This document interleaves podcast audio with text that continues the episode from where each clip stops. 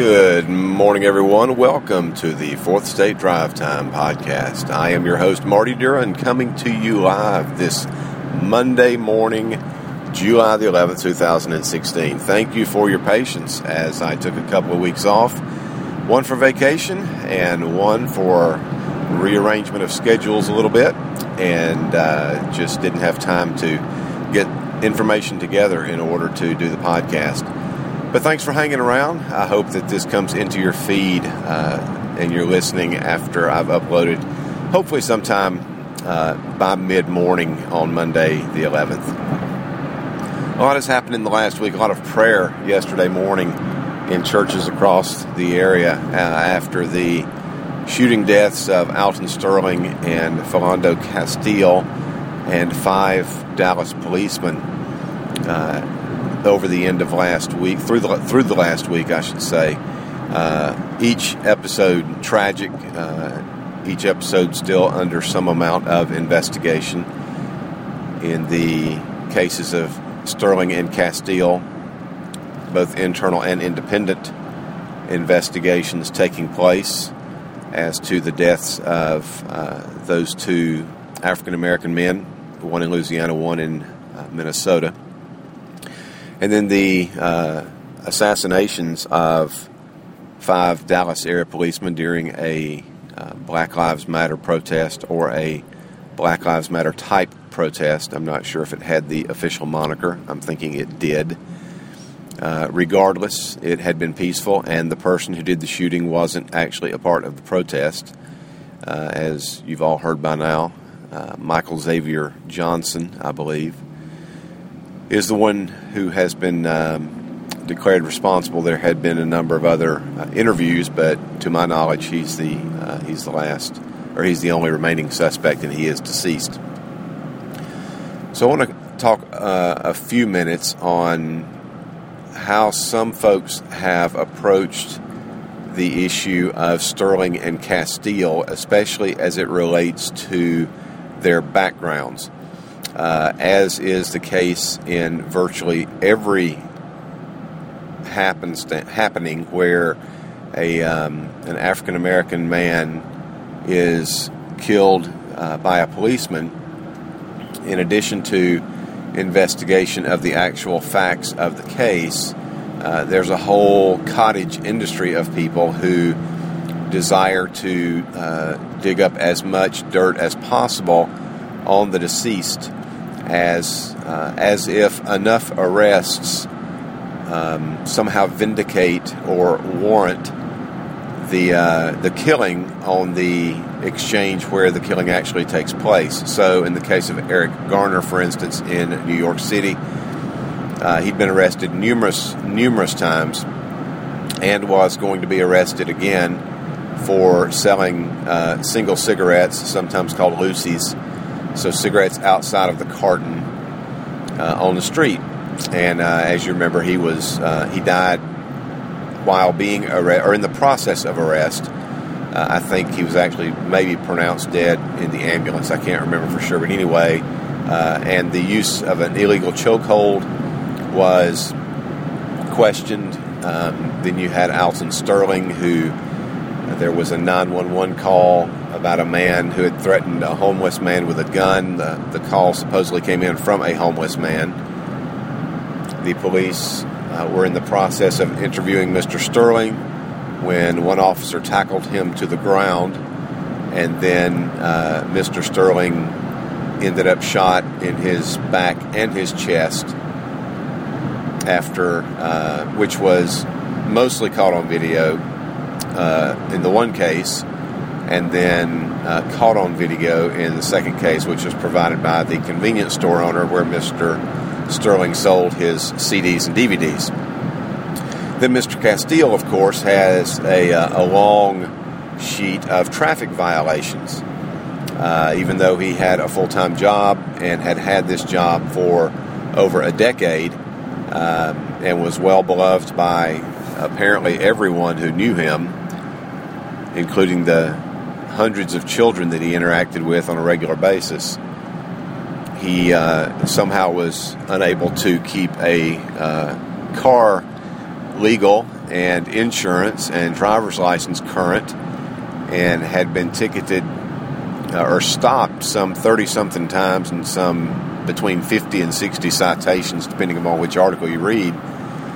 And, um, but was not shot and killed for either of those reasons. Uh, according to the narration of his girlfriend, he was shot trying to reach for his wallet, and an officer apparently thought he was going for a gun, which the Minnesota Star Tribune has confirmed he was licensed to carry.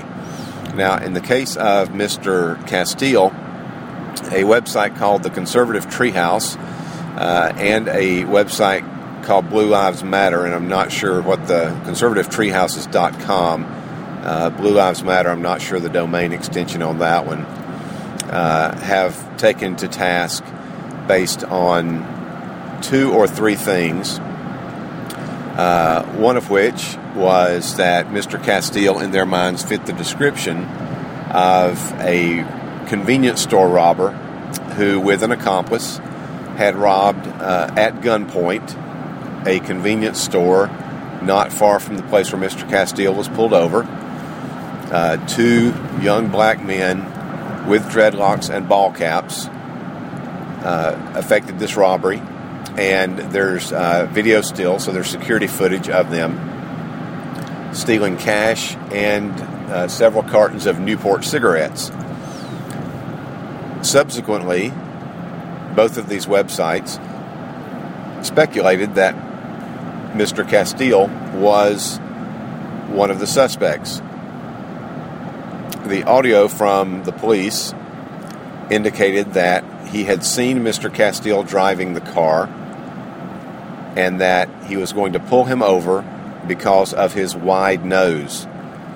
It's interesting that the police officer said the suspect suspects plural, this is in the audio, the suspects matched the suspects from the convenience store robbery, especially one because of his wide nose. Uh, so, a couple things. First of all, uh, the suspects from the convenience store robbery were two men, not a man, a woman, and a child. Those were the occupants of the car. Second,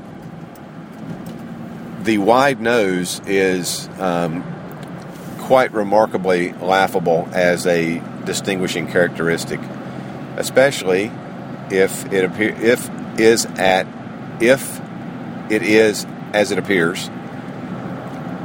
The security footage featured two black men with dreadlocks, glasses, and hats, ball caps. Every picture you see of Philando Castile, he's wearing a cap and glasses, except the picture where he is deceased in the seat of his car.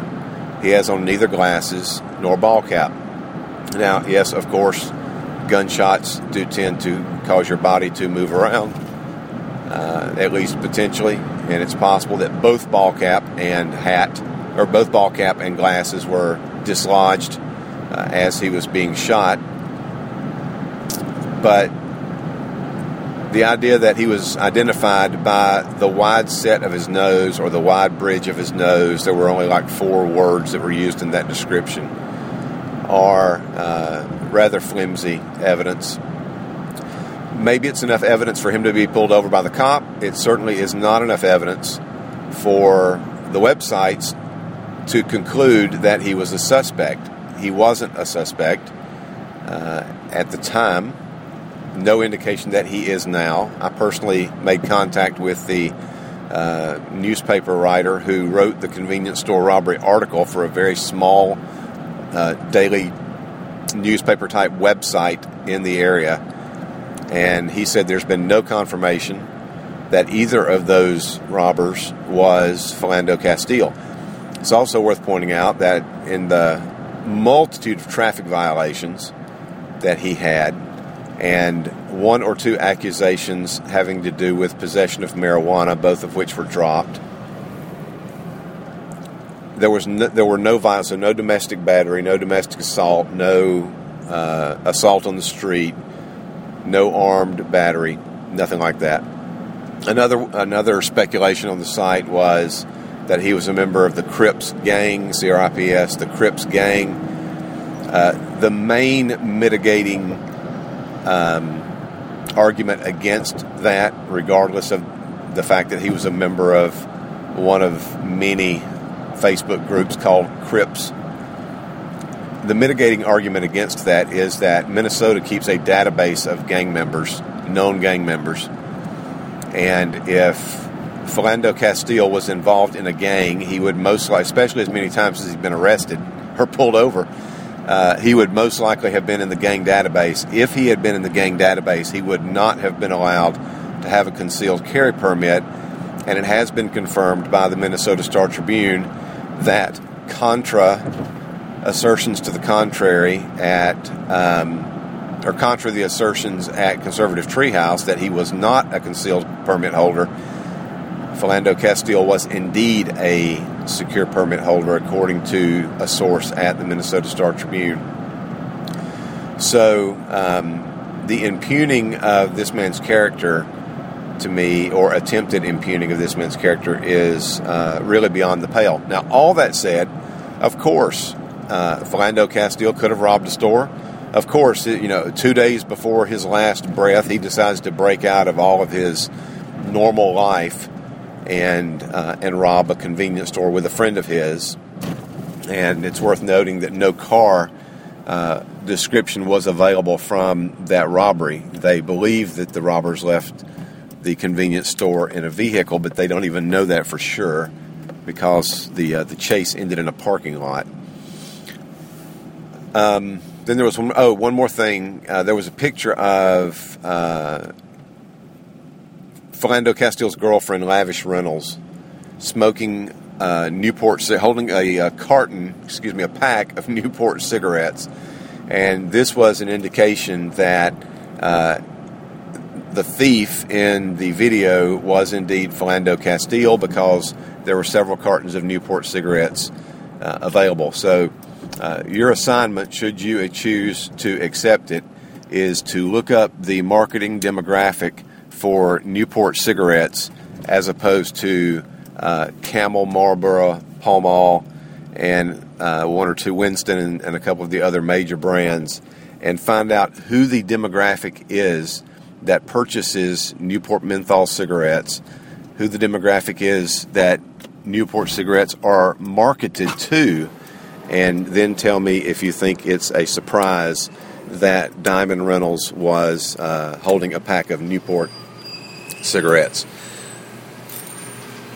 So thanks for listening. Uh, this is Marty Duran. I'm going to try to put enough in the episode notes that you can do some research on your own if you would like to. This has been the Fourth Estate Drive Time Podcast. Thank you so much for listening and for uh, giving me your time. And until the next time, I hope you have a fantastic day.